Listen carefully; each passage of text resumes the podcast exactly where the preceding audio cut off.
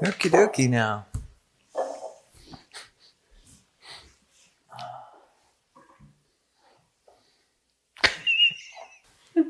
March 1st, 2020.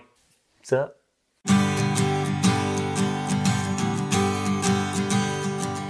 And and, and here we are with another uh, week of Yawa questions and answers, and I will be moderating, Mediating? potentially mediating for these two. Um, I'm going to help. You're gonna read the questions. I'm going to read the questions and help keep us on topic and like moving forward, because sometimes these two can uh, have a little bit too much fun and get off track. So here I am to help us. For any of you that don't know, this is Peter Armstrong. He's been on before. He's my buddy, and he'll be on again. And he's a doctor of veterinary medicine. And then we're just us. So, first question. And this first question is going to be for Peter, since he's our guest. Are um, from Facebook, from Harry Hooper.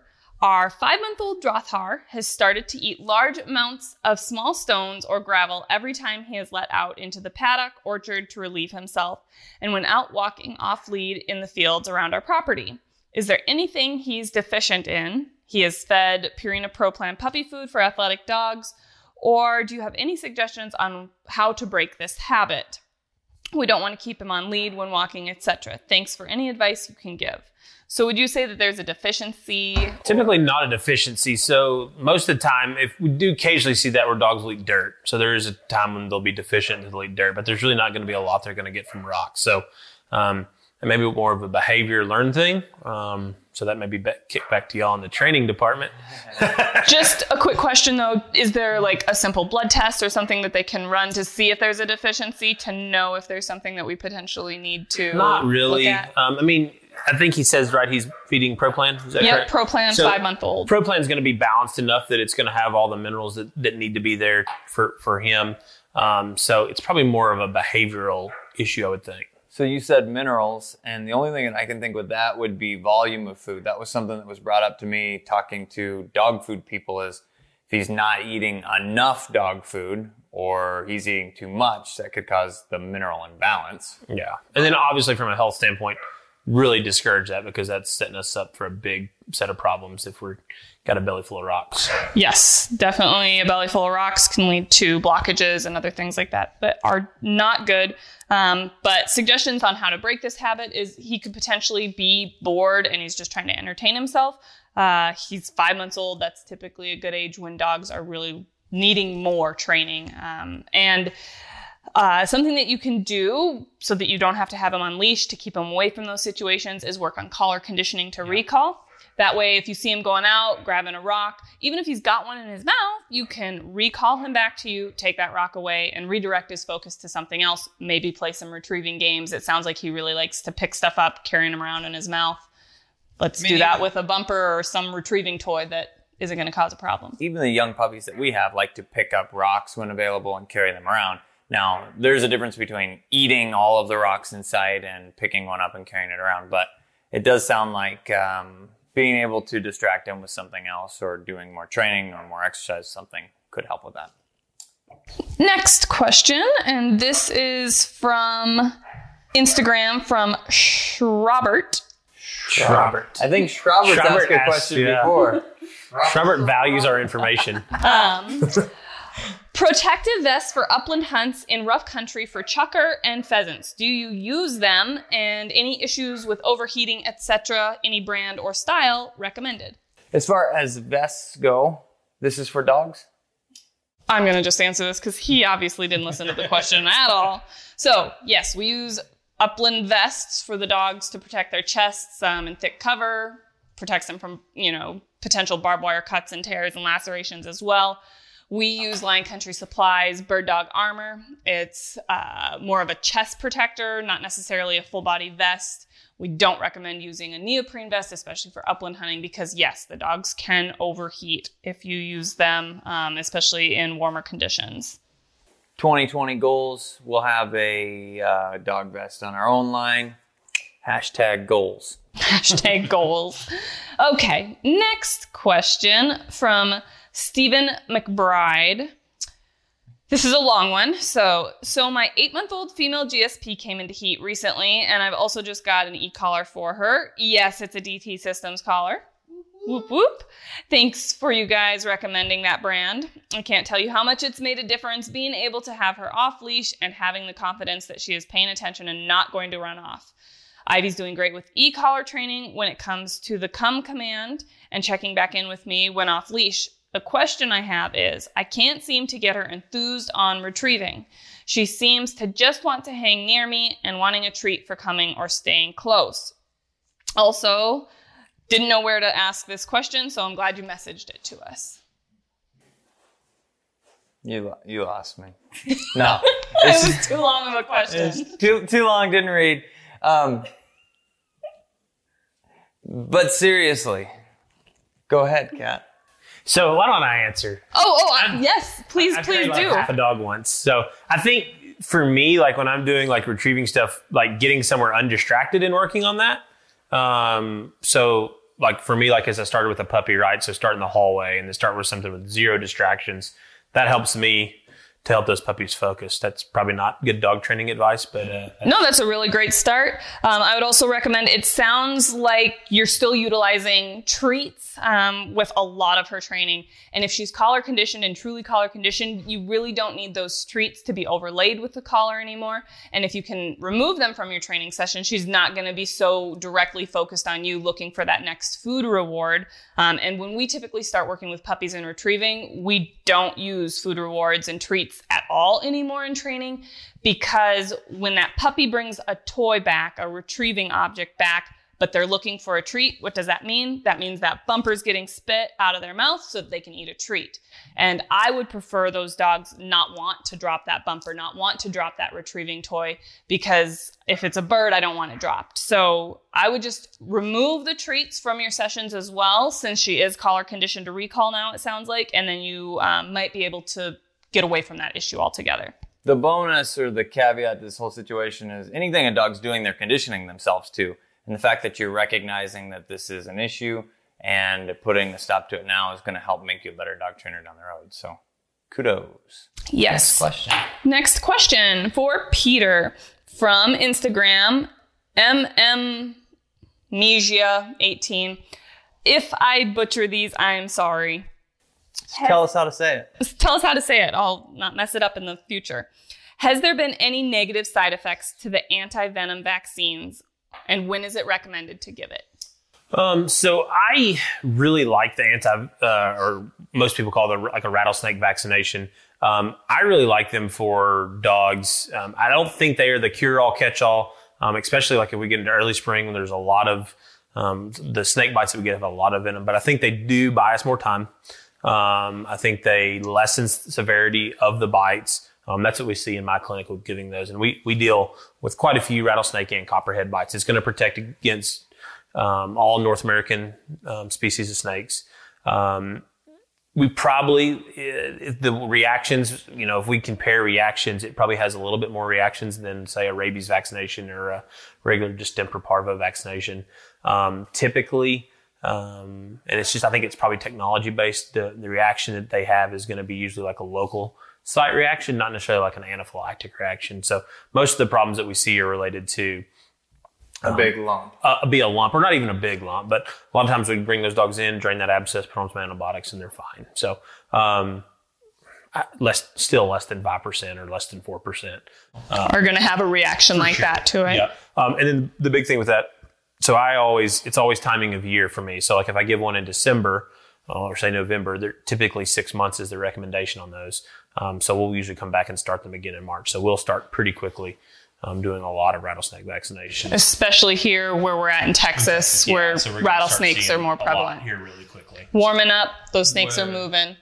I've, I think I've heard, maybe I heard incorrectly, that you have to do a booster 30 days later. Yep. yep. Okay. So, um, so if you're on there every six months or, or really even once a year, we'll do just the one. But yeah, for dogs that are starting it, we'll do it. Um, we'll say we did it tomorrow, we do it again in 30 days. So, but I think they work. I think they have their place for sure in buying us more time. Buying Um, time. And That's I, the key. It's and I, a- I practice in a small rural practice and we'll, um, we get to summertime, we'll, there'll be certain times of year we treat one a day at least. Of bites. Of bites, yeah. And do you ever see? I'm going to ask my own question here because I think this is an interesting and important topic.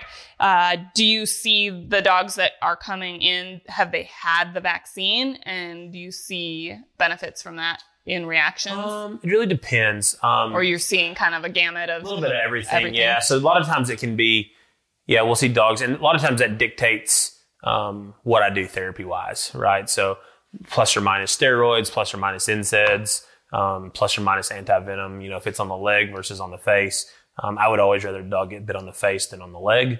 Um, just because there's only so much swelling that can happen in the leg, and usually a couple days later we get a lot of necrosis. sloughing. yeah, sloughing necrosis on the leg. Well, I kind of like this trend of Peter questions, so we're gonna go with another one. Sounds good. Keep it going. From the life of Carl on Instagram, what do you suggest for dry skin? Um, so dry skin's tough, right? So There can be a lot of things. Yeah, it can be a lot of they have dry things. If we're talking about dry, flaky skin, um, there can be some um, metabolic reasons. Thyroid's a really good reason to have some dry, flaky skin. Um, and we'll see that definitely in the short hair breed um, or some of the other German breeds. Um, those are can be a problem. Um, it may just be a time of year, um, so you may try, you know, moisturizing shampoos or things along those lines may help. Um, those are, you know, just some ideas of that. But I don't typically get too overly concerned. Um, I, I always love probiotics. Um, I think feeding a probiotic when you get to those times of year to try to help get good gut health is so much tied to good um, skin health. Um, I think there's really some in, some improvements that can have that. Dog food, if you're feeding us, you know, suboptimal dog food, um, and that's a big debate for anybody, but um, dog food can definitely contribute to that. So, kind of, um, those are things that I would look at for dry skin. And I also noticed, like with our own personal dogs, especially puppies that may have multiple accidents and things like that, overbathing seems to really dry out their coats and they'll get a little bit more flaky. So if you can avoid giving baths so frequently, it allows their natural oils and things to help Yep. with moisture and conditioning. Just like ladies, we don't like to over wash our hair. How often does Ethan have to wash his hair? Probably daily. I don't know. He doesn't have any hair. At least twice. At least twice daily. Twice daily, right? Twice daily. Okay.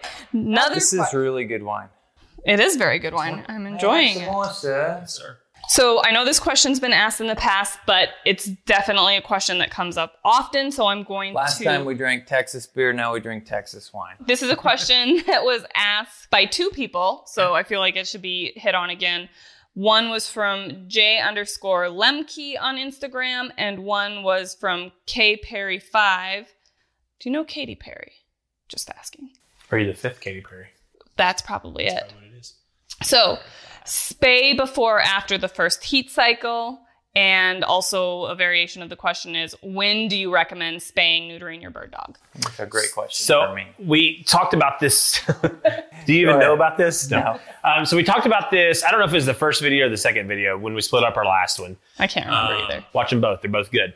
Um, but the quick answer would be uh, my general recommendation on bird dogs is spaying and neutering would be after 12 to 18 months of age, at, least in females after that first heat cycle. I think there's enough research that shows that that delayed um, spaying and neutering helps with um, development of cartilages, um, specifically ACL or CCL in dogs, um, and and then in, in the bone development. So I think those are really good ideas to to wait. Um, male dogs I actually dogs. talked to a lady today that was talking about a dog's holding their leg up, and I said, I mean, Probably probably, yeah. yeah, probably CCL. yeah. And then you also talked about in that video, and I think it's a good thing to mention about why, yes, why waiting, but also good reasons to. Yeah. So yeah, waiting, waiting. So a five-year-old female dog has that we're not breeding has no reason to have a reproductive tract. So um, at that point, you know, our risk of pyometra, unplanned pregnancies, all those things are at a greater risk. there. Cancers. Cancer. Well, cancers. There's bigger debate about that. Okay. Not that- as much Well- studies showing.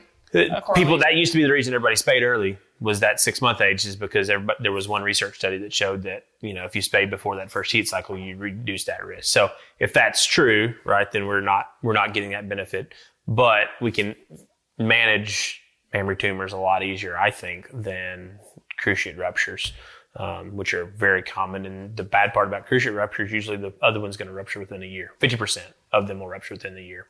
This is more of a wear-related injury than a than an actual trauma. Like in people, you step wrong and you tear stuff, or you twist Yeah. wrong and you tear stuff. Yeah, it can just happen. Or, you know, if you're really unlucky, it happens like a week before pheasant season opens and then your dog's down for the year. So, And that is a really good segue into the next question that somebody wanted to ask. I did a segue not on purpose. That's awesome. Yeah. Wow. Well, and I'm also moderating this, so oh, I'm oh, going oh. to this question. So question. is you, not me. Yeah. Okay. Kind of. It's me. On Point Motorsports, any tips to avoid knee tears? Any over the counter stuff like glucosamine to help?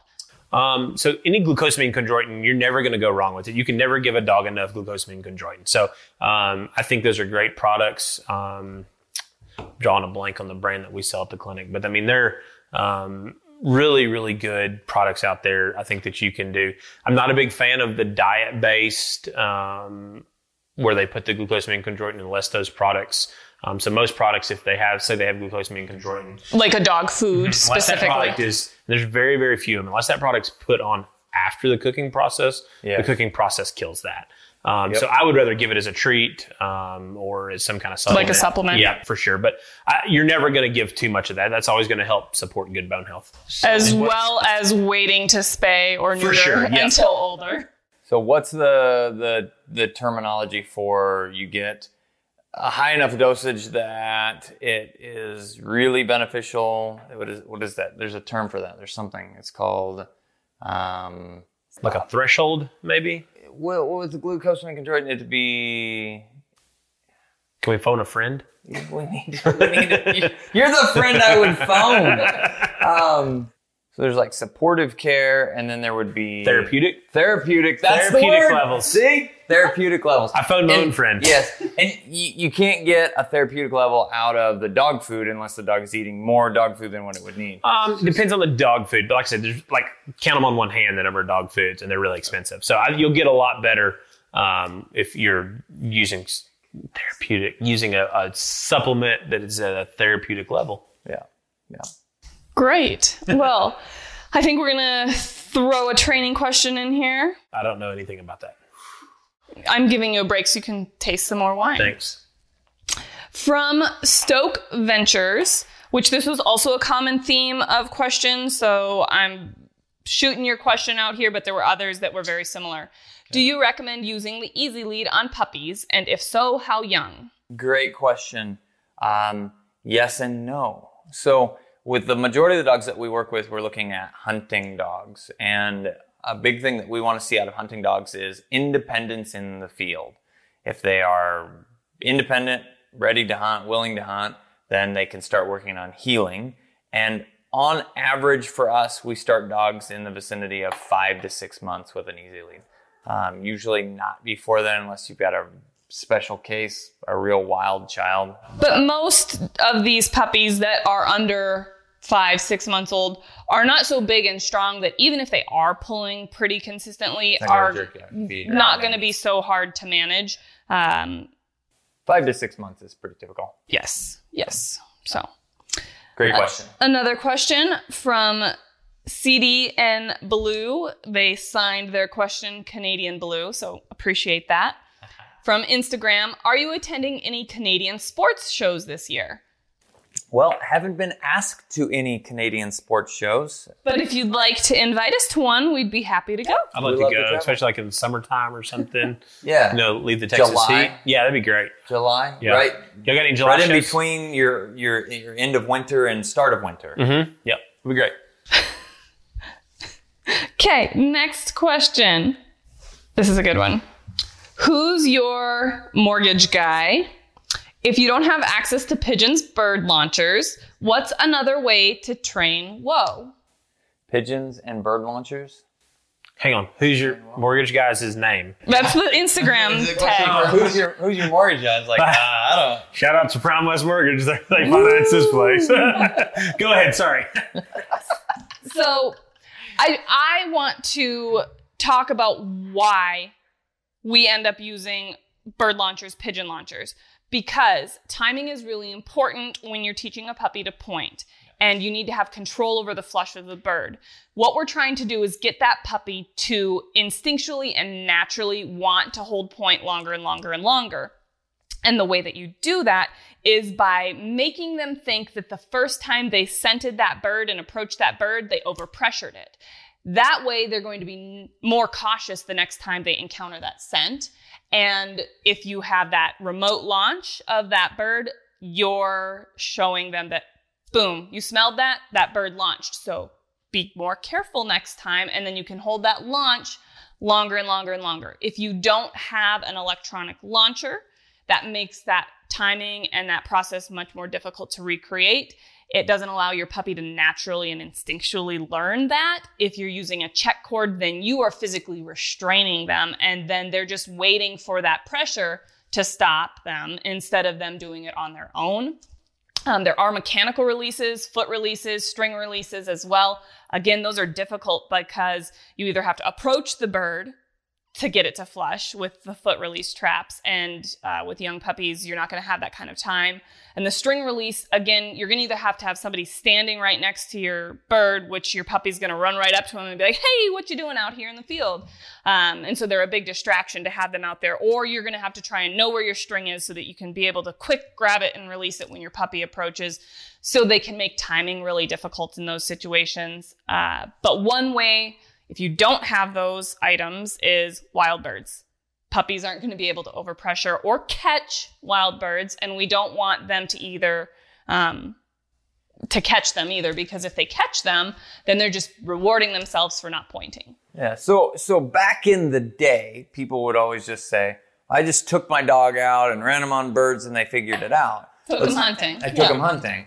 And I will say that was in the time period when there were A, more access to ground to hunt on, and B, more birds readily available to run dogs on. And yes, I, I think that if I had access to unlimited numbers of wild birds, that wild birds would be the way that we would train a majority of the dogs. And what we're trying to do with electronic launchers and the equipment that we have today is to best simulate what a wild bird response would be to a dog. And the closest we can get to that, the better off the dogs are going to be. So And my my take on that, right, is like anything electronic, right, gives you the ability to give the appropriate correction or the appropriate positive reinforcement. Timing. Right, timing. Timing is everything.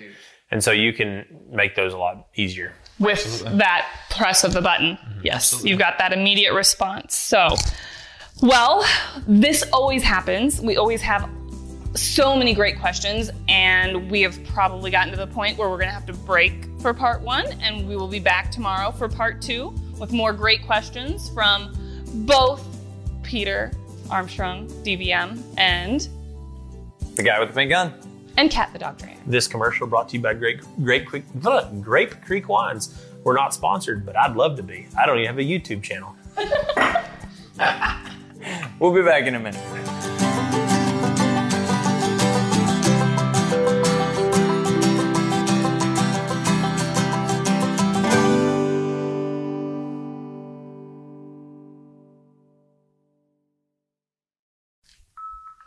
They got the whole backyard. And they're like, And they got a ten minutes.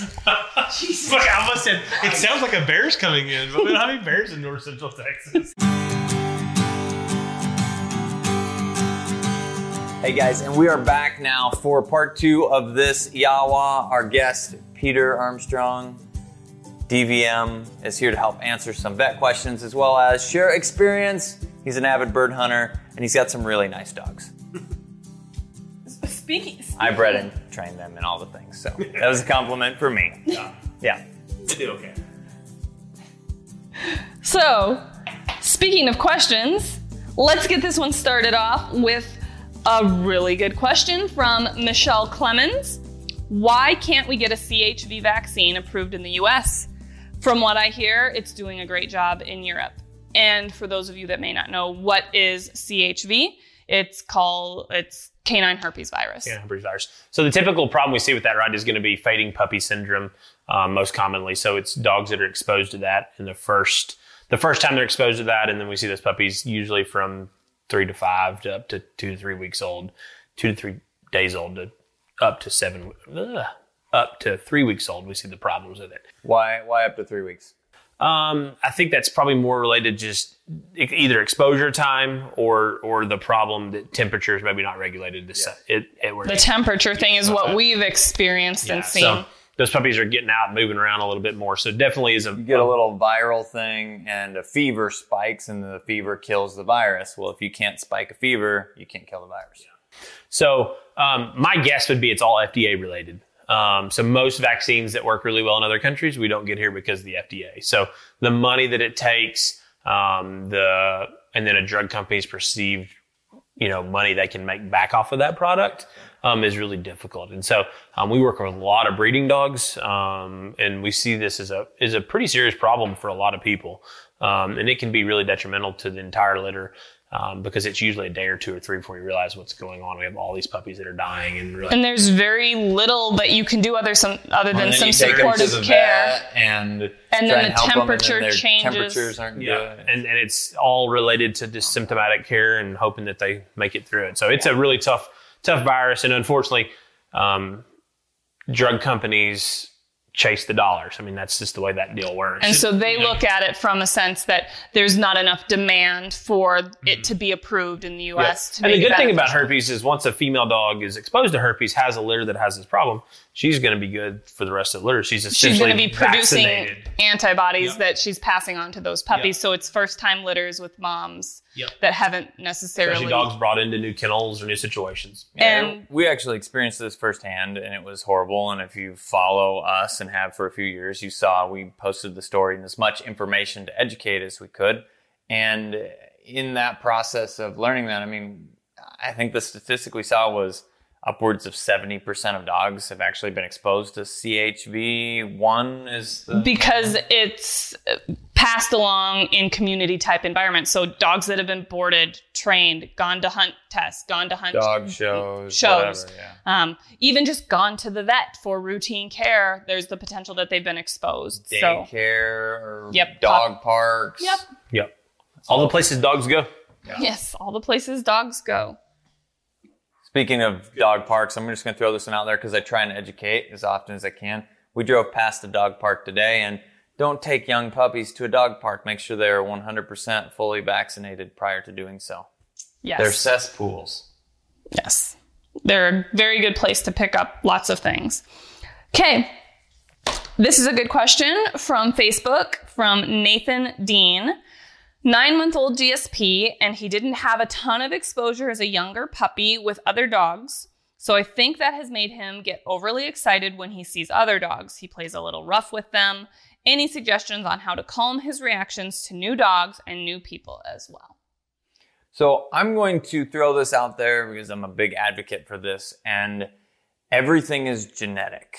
And a lot of people make, um, I don't want to say excuses because excuses is a harsh word, but excuses for this didn't happen or this happened or whatever. And it, long and short of it is your dog is predisposed via genetics and they're going to have those temperaments or personalities. So I'm getting at the fact that it's not something that you did or didn't do. Let's start with that. Next, how to work through it. Can you socialize a dog I'm through going that? to actually disagree with Ethan. This is going to be interesting. Okay. And maybe you Bring just it. maybe you just didn't hear Listen. the question in the same question. sense that I did. Okay, let's go. So, nine month old GSP didn't have a ton of exposure as a younger puppy with other dogs. So, it sounds like potentially a socialization thing where the dog didn't just have the opportunity to learn how to properly play. And it sounds like he's just truly playing and getting excited with other dogs. And other dogs sometimes don't see that exuberance as play. And some dogs don't necessarily read other dogs' body language properly, especially if they really haven't had exposure. Um, that can happen too sometimes if puppies are taken away from their mothers too young because mothers, mother dogs really teach them those cues of, hey, I'm kind of giving you this little stiffness. That's a sign that you need to back off. That's a sign that, hey, I'm not actually enjoying this play anymore, pinning their ears. standing real tall. Those things, and people don't always recognize those as signs that the dogs are saying, hey, this is too much. I want you to, to back off for a little bit. And we don't necessarily see that. Those dogs that haven't had a lot of exposure don't recognize those signs either. And so they keep picking, they keep picking, they keep picking. Their owners keep letting them play like that. And then a dog fight can happen. So are there genetic factors that can go into a dog's tendency to be more aggressive? Yes, but I think that socialization is also very important for a dog to understand what is a proper way to interact with other dogs and other people, because it says that they get overly excited with people as well, which is dogs. I mean, new exciting situations get them really excited. So how would that person then socialize or expose that dog at nine months old? How would they expose those dogs to those things to set that up for success? That's where Ethan was going with Outside of genetics. what he could talk about with suggestions to help now. And I 100% do not disagree that there is socialization aspects into dogs, but the fact that the dog acts this way with both people and other dogs is where I was going with the fact that I mean the dog is probably genetically predisposed to being squirrely and Being having excitable. that excitable personality. And yes, training can help with this. Things like depending on where the situation is at, uh, place training is our big go-to with excitable dogs. So you can take the excitement level down by saying, you're going to stay over here until we see you come off of the 11 down into the manageable level. And you can see it. It's very, very plain. The timing takes different for different dogs, but we say go kennel because we have company coming over. Bing bong. Normally dogs are jumping, going ballistic. Your dog's over here. Excited, but Dancing around on their dog bed, but they're contained. They're not jumping on anyone. yeah, they, they don't have the ability to. And then you see 10, 15 minutes in, they've kind of relaxed, then come meet everybody. And you've kind of eliminated that super exciting time period so that you can help to diminish the naughty behaviors that come with that level of excitement. Now, as far as meeting other dogs, I mean, you have to kind of police both sides of that. So you're saying to the dog that's getting overly excited, yours in this case, hey, you need to calm down a little bit. And that place training or even just heel work or some level of obedience can play into that where you're saying, you have to sit and stay here. And it's going to be difficult because they're excited and they want to go.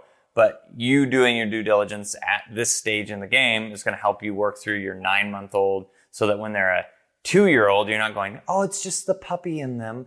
You're saying, I have a well behaved two year old dog. So Agreed. like it. Look, I can agree with him too.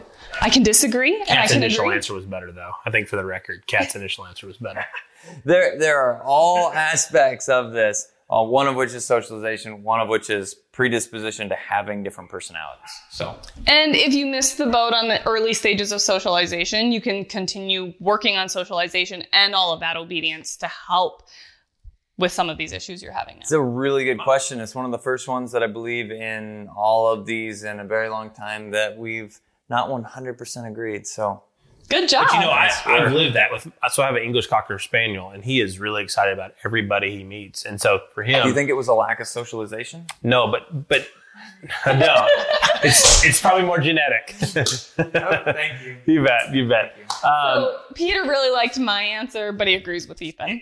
for this one specific dog. Um, but for him, that's a big thing. Is he's currently asleep on his dog bed over there. For him, is that I don't break this dog bed, and I do, I get in trouble for that. And for him, he can wiggle and shake and be all excited for it. But then he can calm down. but he can calm down and he can relax because he's got that place where he knows that this is if somebody wants to come pet me they come to me if another dog wants to come up to me regardless of what i want to do i stay on my bed and that's how that goes Absolutely. So this is a really good question as well for Peter from Jack Harrison Survival on Instagram. How dangerous is not medicating for heartworm? so i practiced in south louisiana um, and then came to texas um, we i probably worked in a really busy practice um, at least one of the doctors in the practice every single day is every single day diagnosed heartworm disease i mean that's how big Prevalent it was in that area for sure. Um, and so I think it really depends on your area. Um, if you live, you know, in Montana, it may not ever be an issue for you.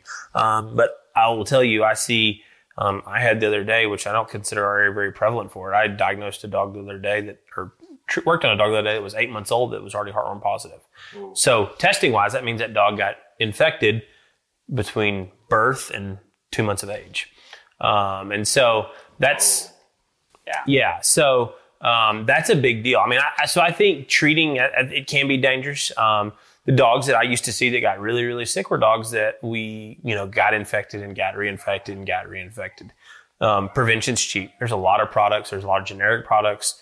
There's a lot of good, and, and we've had this discussion before. I mean, um, a lot of people like generic ivermectin type products. Um, the problem with those is consistency and, um, you know, you know, a lot of people will mix those with like a propylene glycol type product or something like that. So consistency mixing and getting the proper dose are always a concern.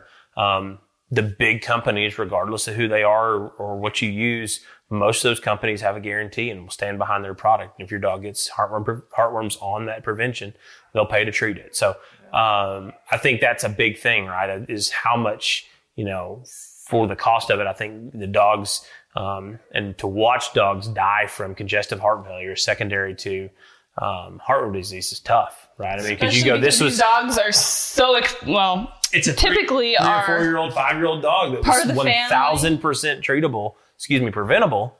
And then you get to the point that well, we just never did anything, and now we can't do anything about this because the burden of worms inside of the heart is too much. Yeah, and so, my family saying is uh, an ounce of preventative is more valuable than a pound of cure. So for sure, definitely so. with our dogs especially. And there's a bunch of really important. good products. I mean, monthly tablets. Um, there's in- injectable form that lasts up to 12 months now. I mean, you have literally no excuse to.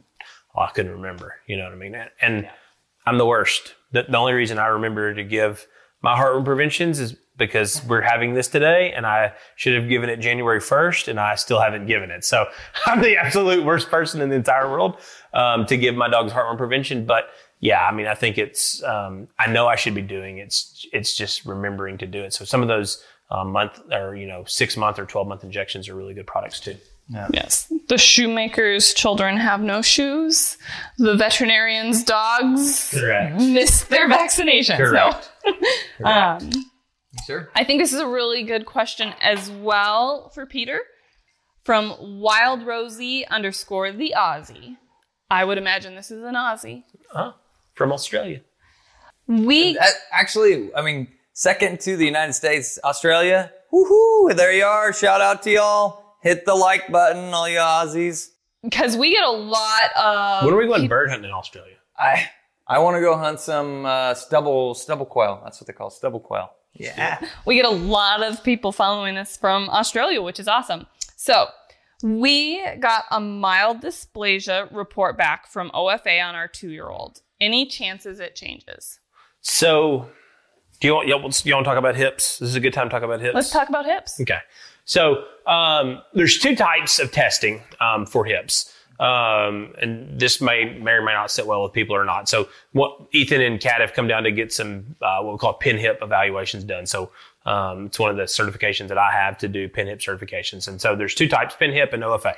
Um, PennHIP is a subjective, um, reading, uh, meaning that we take x-rays, um, we take what we call a VD, view um, of those hips. We send them in. They go to three radiologists. Those three radiologists read those pen, those OFAs, and they give a rating. That can only be done after the age of 24 months. Yep. Um, you can have preliminaries done beforehand. Um, and then the other rating would be PennHIP. So PennHIP can be done at 16 weeks. It is um, not subjective; it's objective. Um, we take a series of three views. We use the same view that OFA uses. Um, so a lot of times we use those and we get those dogs OFA certified if they're of that age. Um, we then take a compression view where we actually push those balls all the way into the hip socket to show how deep they can sit. And then we use a distractor that actually sits um, on the dog. And I'm hoping we can get some video of this. We plan to, so that we can right. show show what this looks like. But and then get a, a look of what the of the distance that those hips come out of the socket. Everything has some movement. There's a ligament that holds that ball into that socket, um, and so then that is a measurement, and then that's all based off a breed standard of where that correlates to risk for dysplasia. Um, so I do both of these testings. I mean, I think they both have their place. Um, I think um, both of them are geared towards what consumer knows anything about them, right? If nobody knows what PennHIP is, then it's hard to say, well, my dog's PennHIP is a 0.24 and a 0.28, you know, because people don't know that. But um, OFA is definitely the easier one to do. Um, just any veterinarian can take those and send those in. Um, and then the more common one that's done. Um, so they were given as mild dysplastic, mildly Yes. dysplastic. Um, so mildly dysplastic, I mean, you know, it's going to be, there's a risk for dysplasia. Um, I don't know. Did we say how old we were? Two years old. Two years old. Um, there's the chance that those hips continue to get worse over, over the age of that dog. Um, there's also a chance that those, those hips stay the same. Um, Any chance they get better? not going to get any better. No. They're not going to Um, improve. But um, I mean, I theoretically, I mean, I guess you could have different views on your X-rays or things like that. But um, overall, I mean, so again, let's go back to what we talked Do about some like stem cell injections in the hip for sure, or something. for sure. But I think a dog like that, mildly dysplastic, is a good dog. We talked about chondroitin and um, you know, I try to remember the Dasuquin is the product that we use all the time. So, um, so one of those products, you know, chondroitin and um, glucosamine products to try to help those joints, I think is a really good product to use. They're really well lubricated and cushioned so that even though there's some mild Because dysplasia. we know it's coming. Yep. Right. So let's do everything we can to deal with this as, as well as possible. Now, what about um, with our old man who's sore and arthritic and everything else? You have us using Adequan. Is there a place for this, or is that something? Um, probably at this age, um, so Adequan is an injection that we use in dogs that typically decreases um, the inflammation in the joint, increases synovial fluid, and decreases some of the inflammatory responses. Um, so a lot of times, um, a dog once we're showing signs of that, we'll use um, these older dogs. We use it quite frequently to start them in the hunting season. Um, just gives them a little bit better. They handle the, the breakdown a little bit So easier. this dog that's only two and probably doesn't show any symptoms of having I would pain start that dog with discomfort. glucosamine and chondroitin, Yep. and that's probably all I'll do at this point, and monitor and you And know and if down the road that dog ends up having some discomfort and stiffness and soreness, there's NSAIDs are a other possibility, Adequan's a possibility, stem cells a possibility. Um, I was no, I mean those are things that are that are doable. I mean, so all those are possibilities. Good answer. Yeah. Good question. So, next question. Uh, I'm going to skip back to one for for the trainers here. Give Peter a break again. Have some more wine. First of all, I think this is a good one from Brian J. Laylor. Sorry if I butchered that. First of all, he says, Thanks for all the resources and info you guys provide. You're welcome. We appreciate your questions. We appreciate your feedback and your support. So, on to the question How to stop long chase on hens without pigeons. Recall's good in training, but when birds fly, whistle, vibrate, and low to medium stim is ignored. It's a two year old GSP in Iowa. They joined a preserve for more bird training. So I hope I asked those in the right order because I don't know which order it was in, but that seemed the most logical order to ask that question in. okay. So, how to stop Long uh, chases. Long chases with and, and you don't On have access basically to pigeons. hens that aren't getting shot. Yeah, birds that aren't shot, even roosters that you shoot, you miss. I mean, I don't miss, but Watch some of his videos. He Yeah. misses. I think you'll edit those misses out, but I've seen some of those misses. They really happen. So when you shoot, you miss, bird flies away, um, or it's a hen, whatever. Uh, You said teaching this without pigeons, and this isn't actually something that I would teach necessarily with pigeons, but with any bird. A strong recall, which in your second part sounds like that you are lacking in that department. Um, Sounds like your dog probably has a start to understanding, a start to the conditioning, but we like to say we need the dog to be proofed with the collar, which means a full understanding, which allows you to use more stimulation and have the desired response. If the dog truly understands what the collar means, how to shut off that stimulation by doing something, recalling, then you can use more stimulation to get that response. If they're ignoring medium levels of stimulation, that's because their adrenaline is pumping and they are completely distracted and focused on that bird, and you're not getting through to them on vibrate or mild, medium levels of stimulation? No, we're going to use the lowest level for any given training situation. But when you've got a dog chasing that um, bird, it's exciting. And the levels are going to have to go up because the level of excitement is higher. We've got to, you know, get the volume up basically high enough that it can be heard. So the um, last part of that. It just the end of that was they joined a preserve for more bird training. I don't know if there was more to that or not Well, because joining a preserve for more bird training is great. The um, I will say that um, I've heard people use the. I've heard people say um, all birds are good and bird exposure is good, and there's no such thing as bad bird exposure, which I all birds with. are created equal. Yeah, it's just not the case. So you have to uh, you have to pay attention at your preserve with how things are happening. If you're going to spend a lot of time at the preserve and you ultimately want to be able to hunt wild birds, you need to have a preserve that's letting the birds go so that the birds are wildish. If they're dizzying them or tucking them or doing those things, um, those could eventually cause problems. If you see that your dog is learning naughty habits at the preserve, I would knock that back just a little bit.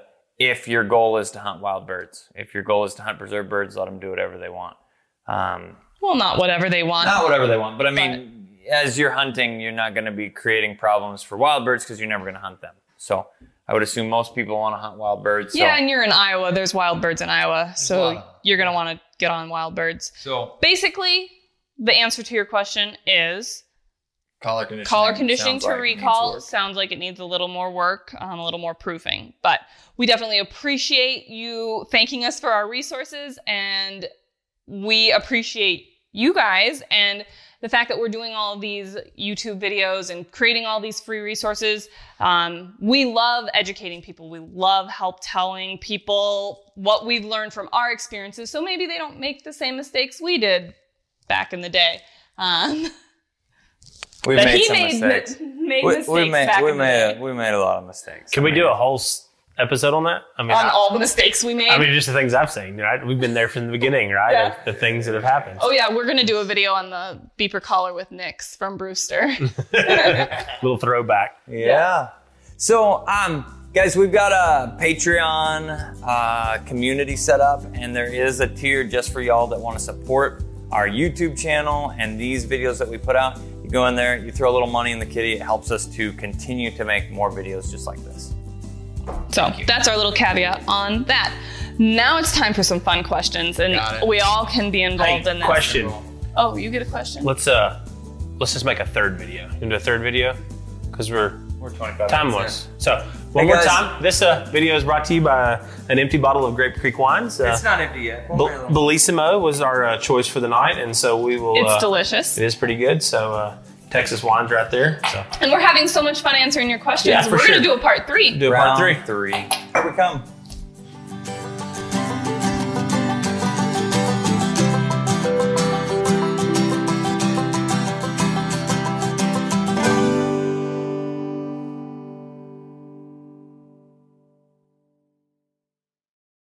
Okay, well, part three requires another bottle of wine. So uh, th- we'll start on the beginning this time. This time brought to you by uh, Grape Creek Wines. Uh, Mosaic is actually a really good wine. Oh, we're, we're changing flavors. That means I'm going to have to finish this off before I add to it. Switching it up. Mosaic, here we come. Yawa, part three, guys. Thanks for watching. We're here to answer your questions.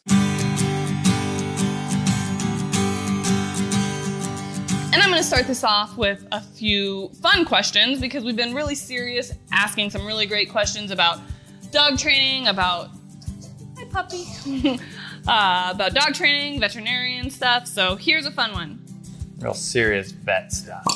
Why 20 gauge three inch versus 12 gauge two and three quarter inch for actual Science, hunting? baby. Personal preference or science? Laugh out loud from Andrew Holtzman on Instagram. All right, Andrew. So the big thing is I shoot a fair amount and I don't like 12 gauges. I just don't. So I carry a 20 gauge and I do at the same time want to pack as big a punch as I can. Late season birds. Um, Or on bigger birds. if we're goose hunting or something like that. Yep, absolutely. Bigger birds.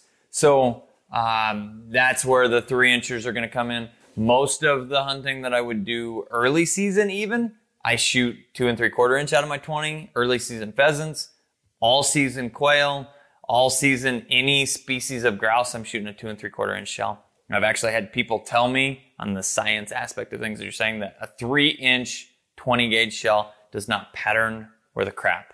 Now, I had another video out that talked about patterning the shotgun and I feel, and then I was explained that I need to shoot another video about if I'm actually aiming where I'm pointing and something. So I'm, I'm going to be doing that video here shortly. But um, as far as the science is concerned, I'm going bigger shell as much as I can pack out of the 20 in those.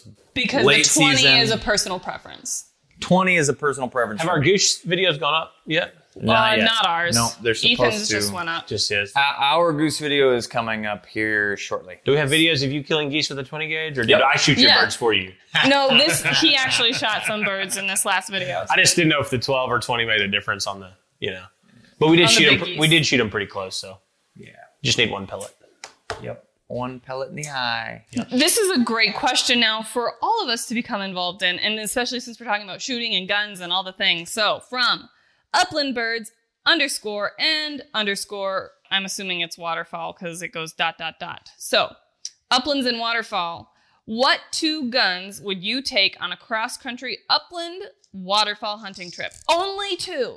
What would I, on an upland waterfowl? So I'm assuming you're going upland and waterfowl hunting. So you get to take two. I guns. really like for upland my Beretta A400 too. So I, mine's not pink. Um, I don't lose my gun, so I don't need to paint it pink. Um, but What, what gauge is it? tw- my 20 gauge, yeah, no, the 20 gauge for Oh, upland. It's okay. really lightweight gun, easy to shoot, and then and haul around in the field all day. and then for uh, waterfowl, I shoot a Winchester SX3 all day long, every day. 12 gauge? 12 gauge, yeah. With your anaconda choke in there? Anaconda choke. My anaconda It is don't. dangerous. So Yeah. that's that's some my birds gun, with it? that is my gun of choice. All right, cat. Well, I used to have an A400 Explorer, and then my husband took it and turned it pink. So I had to get my own, but I got an A400 XL, and it's beautiful in blue, and I have enjoyed shooting that as well. Um, and I've used that for our goose hunts as well as our upland hunts. Now, for training, and I'm going to throw this out there because I train a lot more than I even get to hunt. So I like shooting my Beretta 20 gauge silver pigeon break open um, because when I'm handling dogs and training, I need that gun to be safe um, as well as it can balance on my shoulder while I'm using both hands. Where when you've got that semi-automatic, you can't balance it, and then you're worried about having an extra shell in there and just safety and stuff if you're laying it down on the ground and a dog's running over it. So break open gun, the Beretta, both in 20 gauge, um, and then I I hope the video catches the dog on the fireplace back there.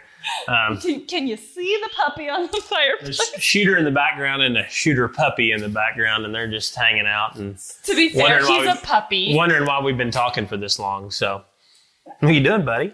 All right, and for me on my trip, my two guns are going to be my A400 Explorer in 20, the pink gun auto, and then the pink gun break open, which is a um, Beretta 686 Silver Pigeon. And the Silver Pigeon, 20 gauge. I would say that I am a traditionalist when it comes to if I'm going to hunt quail or grouse. oh, I'm he wants to a shoot gentleman's gun. my gentleman's gun, which is a Little my hoity-toity over I like there. to shoot over and under. Yep.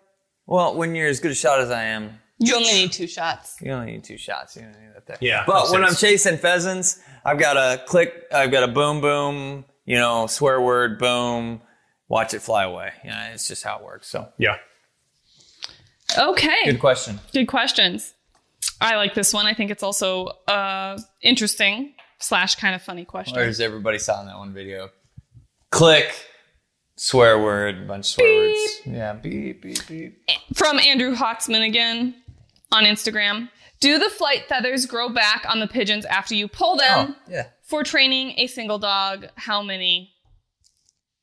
I don't know what the rest of oh, that question was. So, do the flight How many feathers- shoes? How many shoes? Meatloaf. So, do the flight feathers grow?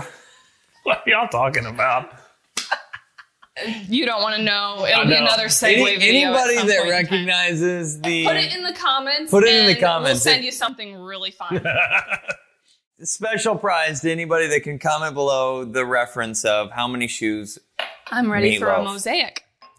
So, as far as do the flight feathers grow back, if you pull flight feathers on a pigeon or any other bird, yes, they will grow back. They take a fair amount of time to grow back, but if I'm using uh, uh, one of those pigeons for a bird introduction, most of the time the bird doesn't make it through. Is the end of dispatched after the end of that. I mean, we want a bird that flaps around so the dog can get used to that, but at the same time, um, we're not going to go, hey, see if you can survive. It's just okay. You've you've done your job. You've served your purpose. We're training hunting dogs, bird dogs. We need live birds to be able to do that. Yes. Now, all of that being said, if we get new homing birds, whether and, and they're mature birds, um, I will pull flight feathers on one wing and I'll pitch them in the homing coop so they get used to living there and they don't fly with the rest of the birds. Um, then by the time their flight feathers grow back, which is usually three to four weeks, and the pigeon guys can correct me on that, but um, once they've grown back, they can fly with everybody and they've lived there long enough to start To start homing. homing there. Yes. Yep, they grow back. And I wasn't really sure if there was a second part to the question about for training a single dog, how many. So you'll just have to ask that next week. From George Enriquez on Facebook. I'm sorry if I pronounced that wrong. It might have been Jorge. Uh, what maintenance do you recommend to keep a GSP's teeth healthy and white over her lifetime? Thank you. So it depends. Um, really, really depends on the dog, the things they chew on, the things they do. Um, so if, if there's pretty decent tartar, um, then those dogs may or may not need routine yearly, every other year, every third year dental cleanings with polishing, just like we do. I mean, that's that's normal main, maintenance on teeth. I mean, that's to have really good teeth that really last a long time. Um, I love. There's some good Greenie makes some good chew toys. Um, Oravet makes some. Uh, those are probably my favorite. They've got a, almost toothpaste based substance in them. Um, And they're a chew they're treat. a chew. They're they're a softer, um, but it's almost like they're brushing sir. their teeth every time they do it. I Okay. really, really, really, really like those. Um, we sell them in our clinic and have a lot of good success with Those those. the the Oravet ones, Or- those, those little green Yeah, they got green and a little white kind of cream center, and that center is a kind of a toothpaste based product. So, Okay. um, really like that product. Um, but I think there's some things. I mean, if you'll brush your dog's teeth, I think that's probably a good thing. Um, there's some additives to water that help, but um, mechanical breaking down is going to be the biggest, So- hu- biggest thing that helps with that. dogs that get a lot of bones, treats that they're constantly chewing, they help keep that plaque from really adhering in the first place, I would For imagine. sure. Yep. Yep. They're so going their break teeth that are going to be less plaquey. Dogs that don't get that, um, I've heard, and you can correct me if I'm wrong, that like a soft dog food, canned food, Yep. isn't going to be as Soft good. dog food, small kibble, all those things kind of contribute to a, a tooth that doesn't get as cleaned as well.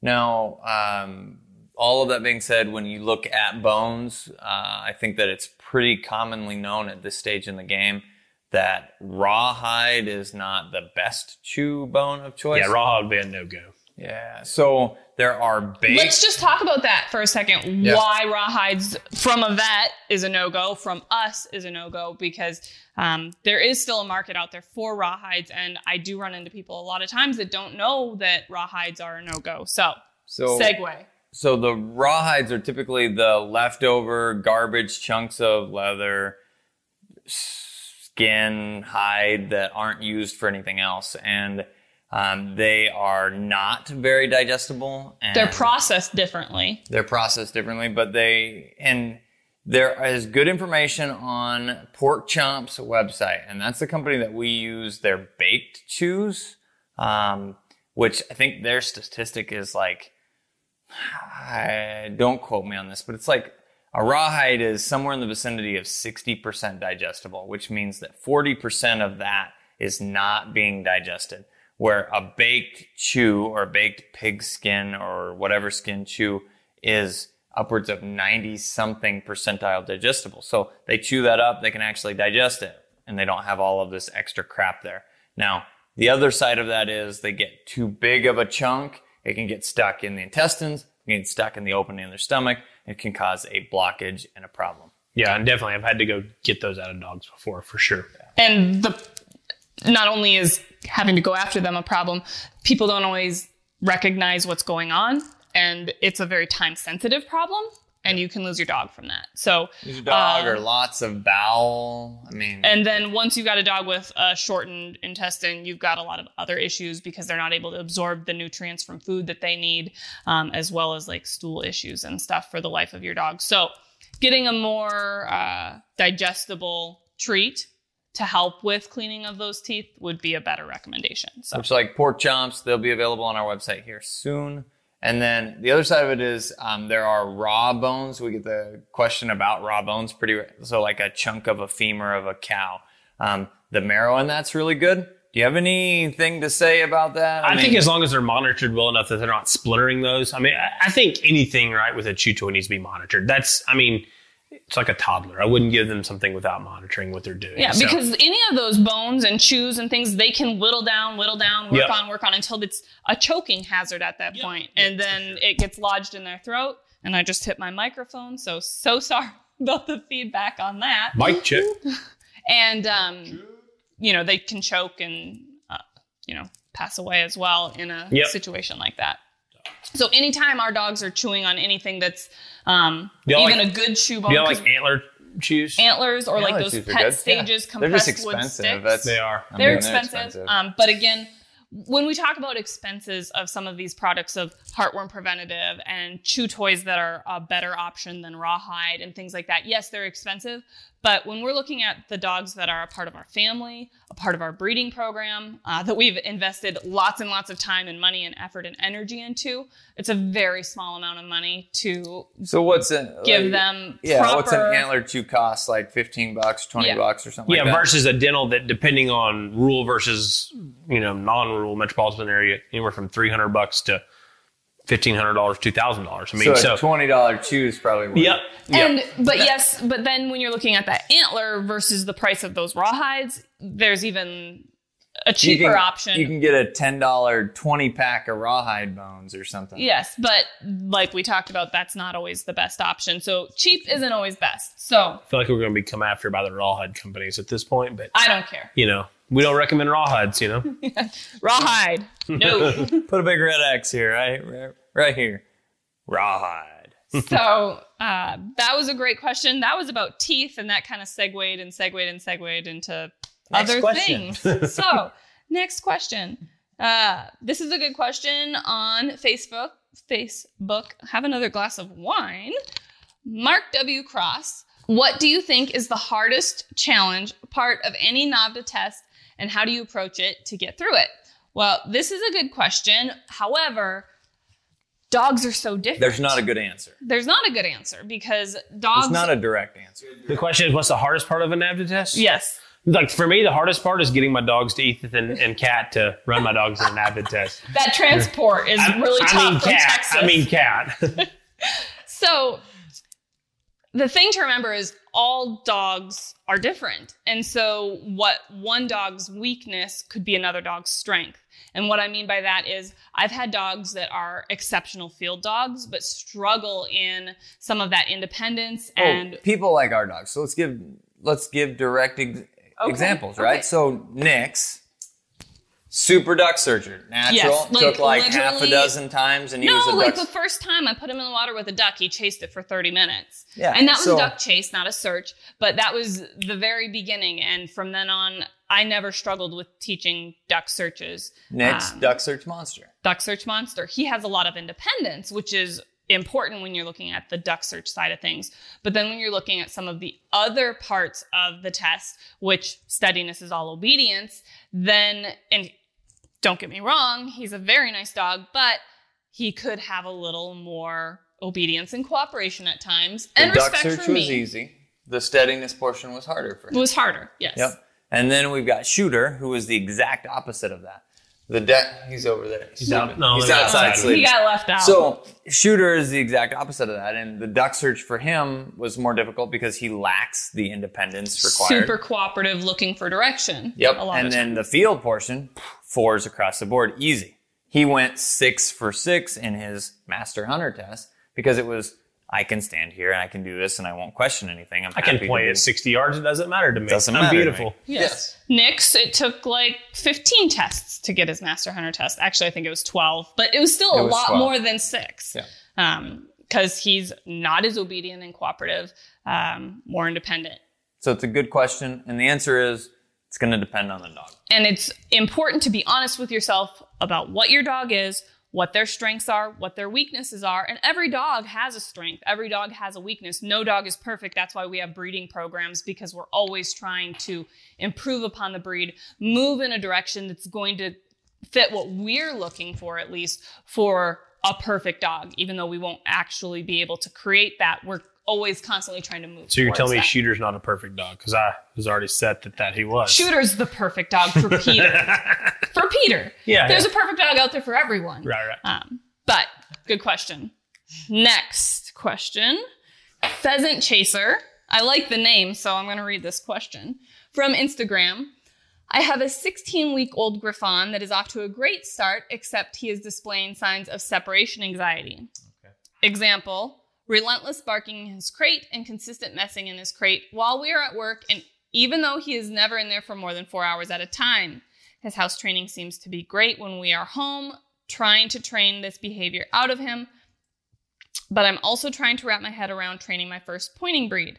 What are your suggestions and what are your thoughts on bark collars and or medication for an up and coming gun dog if we find no other solution? I don't want a bark collar to interfere with his collar conditioning for training, and I definitely don't want meds to take away his hunting drive. So I'm Excellent throw question. two two quickies. Um, the bar collar won't interfere with his collar conditioning, and two, my jump is never to medication unless it's. I would agree. Absolutely. Especially with a four month old puppy. I mean, that I think that's 16 weeks. Yeah. So Re- realistically, this sounds like a puppy. Um, some puppies are going to be easier than others, but it sounds like a puppy. They yes, um, and depending on what your routine is when you are home, you could be setting your dog up for failure in a sense that if the only time they ever have to be in that crate is when you're gone, then you're making that crate into a punishment, not necessarily a place that they want to be, because that means that you're not around. Now, if they can have some crate time while you're home, Yeah. How would we specifically? How would we make the crate a better place while we're home? I mean, what can we? So with I'm that? I'm like the most novice trainer ever. Like if if you guys wanted to know what the most novice trainer looked like, this would be this guy right here. He's got a beard. I got a beard, but that does not mean that I train general bird dogs. I send all of my dogs for anything. If they need to know how to use the bathroom outside, I send to these guys. I mean, that's that's how novice I am. But um, for me, like I will, I've got a five month old puppy right now, and I routinely, excuse me, routinely we'll just put him in his kennel in the evening, even though he's super great to be outside and, and lay down on the dog bed while I watch TV. I will routinely put him in at the end of the day, just in his kennel for hour, two hours after they've had time to run and burn off some energy. Put him in his kennel, let him spend some time there, and then I will get him back out again and let him go back to the dog bed, um, so that he's getting that time frame where he's put away while I'm home. He's hearing the house noises and those things that happen. And so important. and and so that he's learning that it's not just a punishment that dad goes to work um, and now he gets to g- get put in his kennel and so Exactly. for me that's a big big thing from the most novice dog trainer you've ever met and I think that's that that what comes- we talk about a lot. Yep, and I think that comes from a, a balance, right? So you, as a bird dog owner, you want to give your dog time, attention, or non-bird dog owner, just a pet owner. You want to spend time with your dog, And we all home. have to work. Yep, we Okay. all have to work. Most of us have to work. and it's tough right because you work you know especially winter we're coming out of winter with a puppy right now i mean you work till 5 5.30 6 It's and it's dark. dark and so it's hard Yeah. to go burn that energy off um, it's going to get easier now as we get into springtime and you can go run that dog for 30 45 minutes and then they can kind of just burn that energy so the, the next morning or get up in the morning and go run that energy off and so that But becomes an people also process. feel guilty in a sense that, well, I was at work all day and they were in their crate all day. So I don't want to just put them in their crate now that I'm home and they feel that guilt. But that's what I'm talking about is you're setting your puppy up for failure because there's going to be times that they need to be able to be crated and that needs to not be in a punishment situation. It needs to be in a and I think that's a great thing, right? Because I'm trying to have a really enjoyable dog because that's at the end of the day, most of us are that way, right? We will hunt 40 days a year if we're lucky, maybe, maybe 15 days a year with our dogs. Um, and so to be able to have another that segue question. have that dog be livable means that when everybody comes over for Christmas, we can put that dog in a kennel. That dog doesn't make any noise, and it's a it's a fun time with that dog.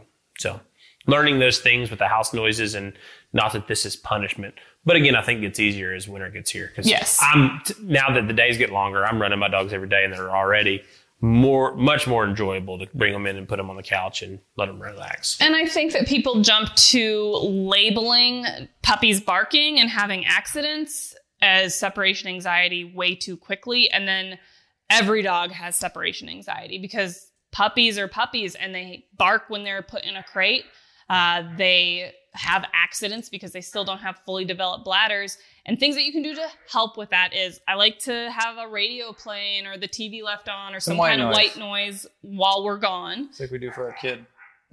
we've got a little baby, you know, music player that he gets to listen to during nap time or at night as he falls asleep. Um, having a special treat that they get only when they're in, they're going in their crate, and then maybe putting a towel over their crate so they can't see what else is going on, and that would be something that you would do while you're there. Okay. I, we're probably at like 30 minutes. Now we're going to two more questions. One for Ethan, one for me, and then we'll be done. Yep. How's that sound? I think it sounds perfect. So tough. Oh, it's so tough because okay, this Let's question. do, we can do three. thanks. one for you too, Because- Kat. because One I for you, one yes, too. yes. One, Okay. one for each of us, and then we'll be out of here. From Pantana underscore kennels from Instagram. What got you started in Pantana. Pantana? I like it. That's a better name than Standing Stone almost. I like it. It's a pretty good kennel name. What got you? s- He's gonna be reaching out to She you didn't for like his that, but next okay, dog. whatever. no, he's gonna. Peter's gonna be reaching out to you for his next dog. So Unlikely. Wants to name it Pantana's, whatever. what got you started in breeding dogs? In particular, what made you choose GSPs as the dogs you wanted to breed? Is this a question for you or me? For you, For me. Ah, for me.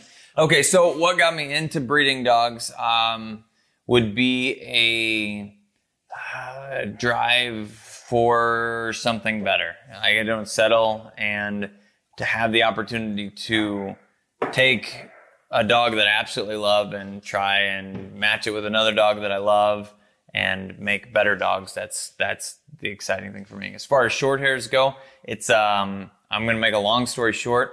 I bumped into an old bird dog guy in a previous Ethan life. never makes long story short. Just saying. I'm gonna make this one as short as I can.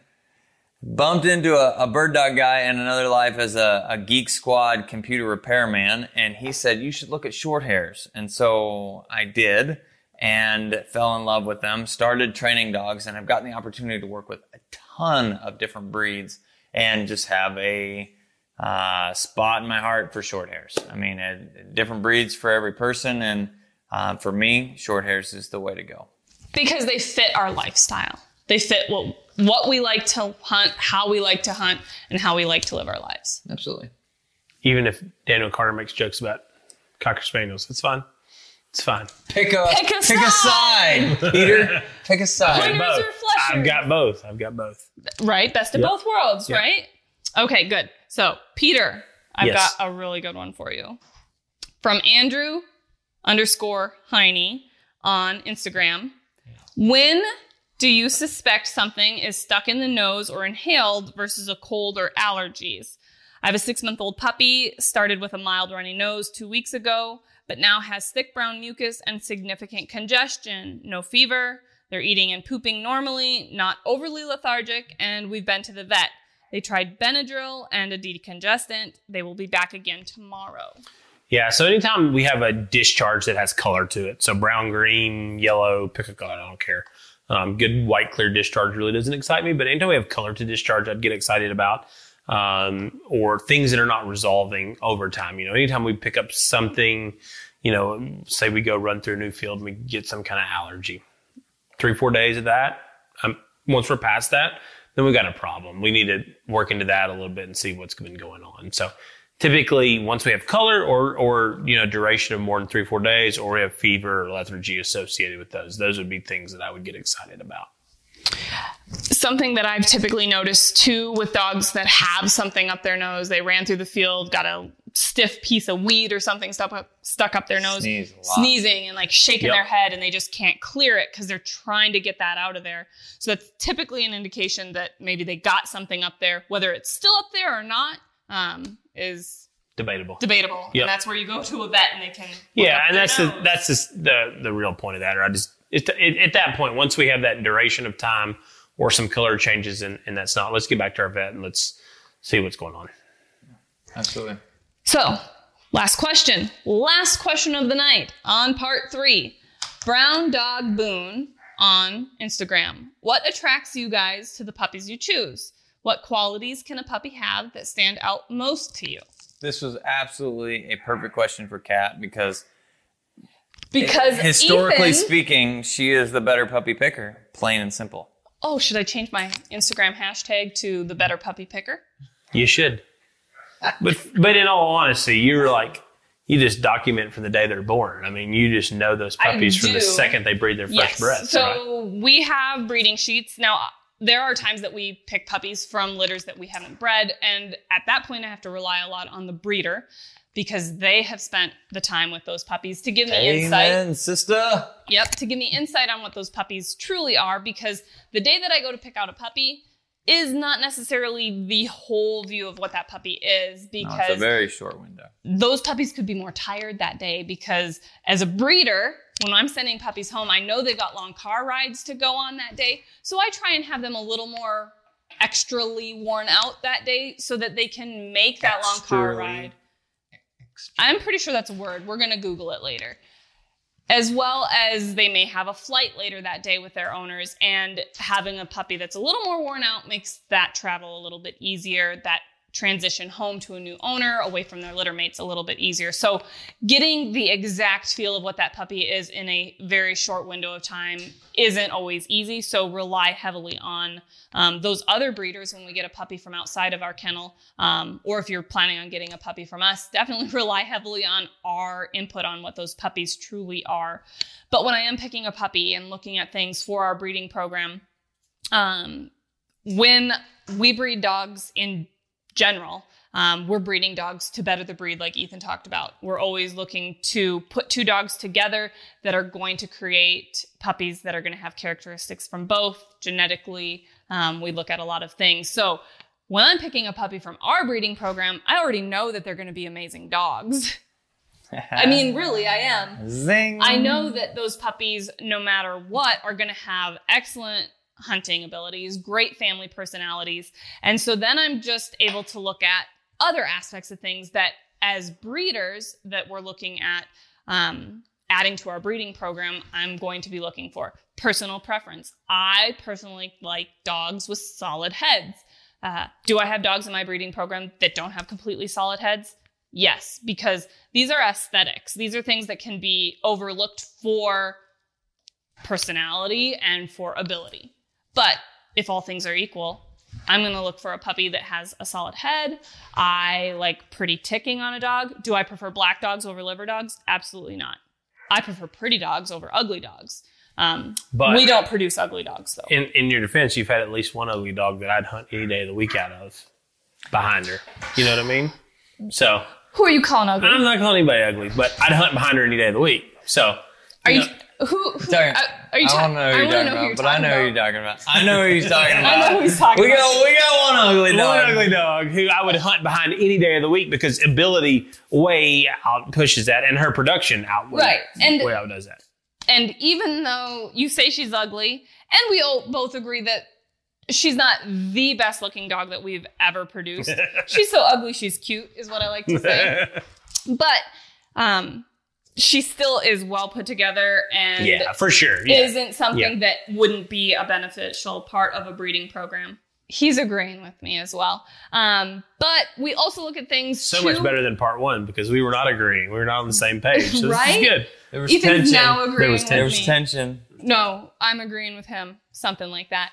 But I also look at the way my breeding program is going. So if I've kept a couple puppies recently for my program that are black and white, I'm probably going to try and pick a puppy that's liver and white so that I don't breed myself into corners. Right, Um, because you might you might pass on a black and white dog, So that I can keep, keep a liver and white dog, just because of because I don't need all black and white dogs in my breeding program. I need to maintain that balance of producing liver and white dogs and black and white dogs and not limiting the breed by only producing black and white dogs. Even though black and white dogs have become a little more of a trend lately, uh, a little more sought after, uh, we don't want to eliminate liver and white short hairs from the breed because they are important to have in that program as well. If you're interested in more information about the color and the genetics of short hairs, let us know, and we can add it to a later video.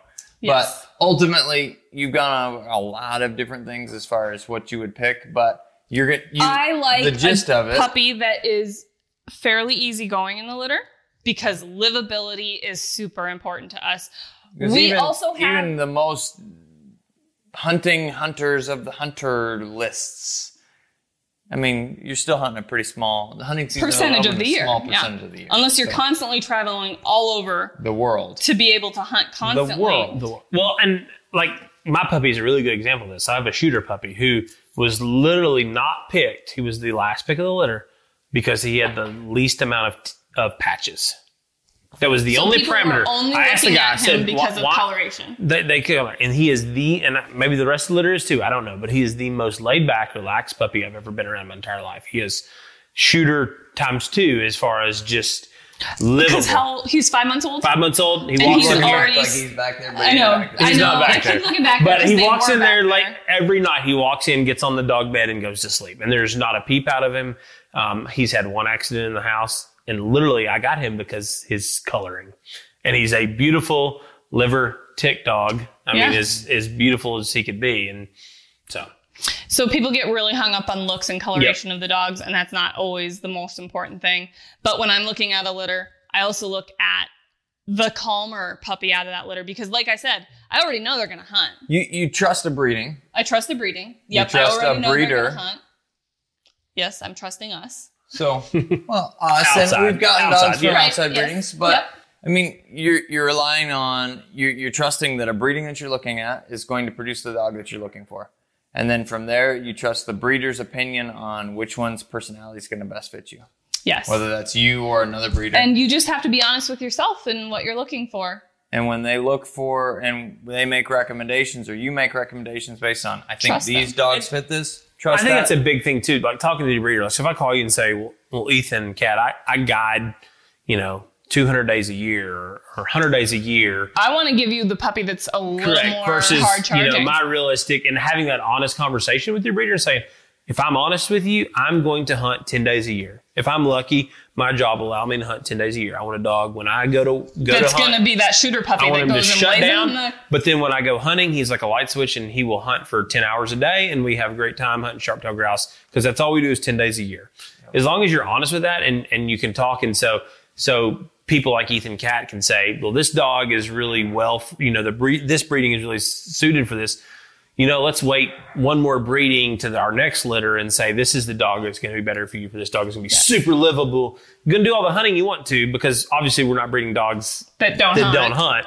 But this dog's going to be super livable versus this dog. If you're hunting 150 days out of the year, this dog is going to tear it up for you. So Right. I think that's a Very having true. that conversation and knowing what you're picking and when you're placing yourself in into a litter, I think is important too.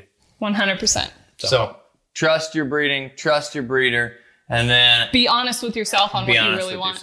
Um, and try and overlook just the coloration and the look of the dog so that you can get the personality and the hunting And that was that my you really want. point about that female was that some of the best hunting you could do is behind her.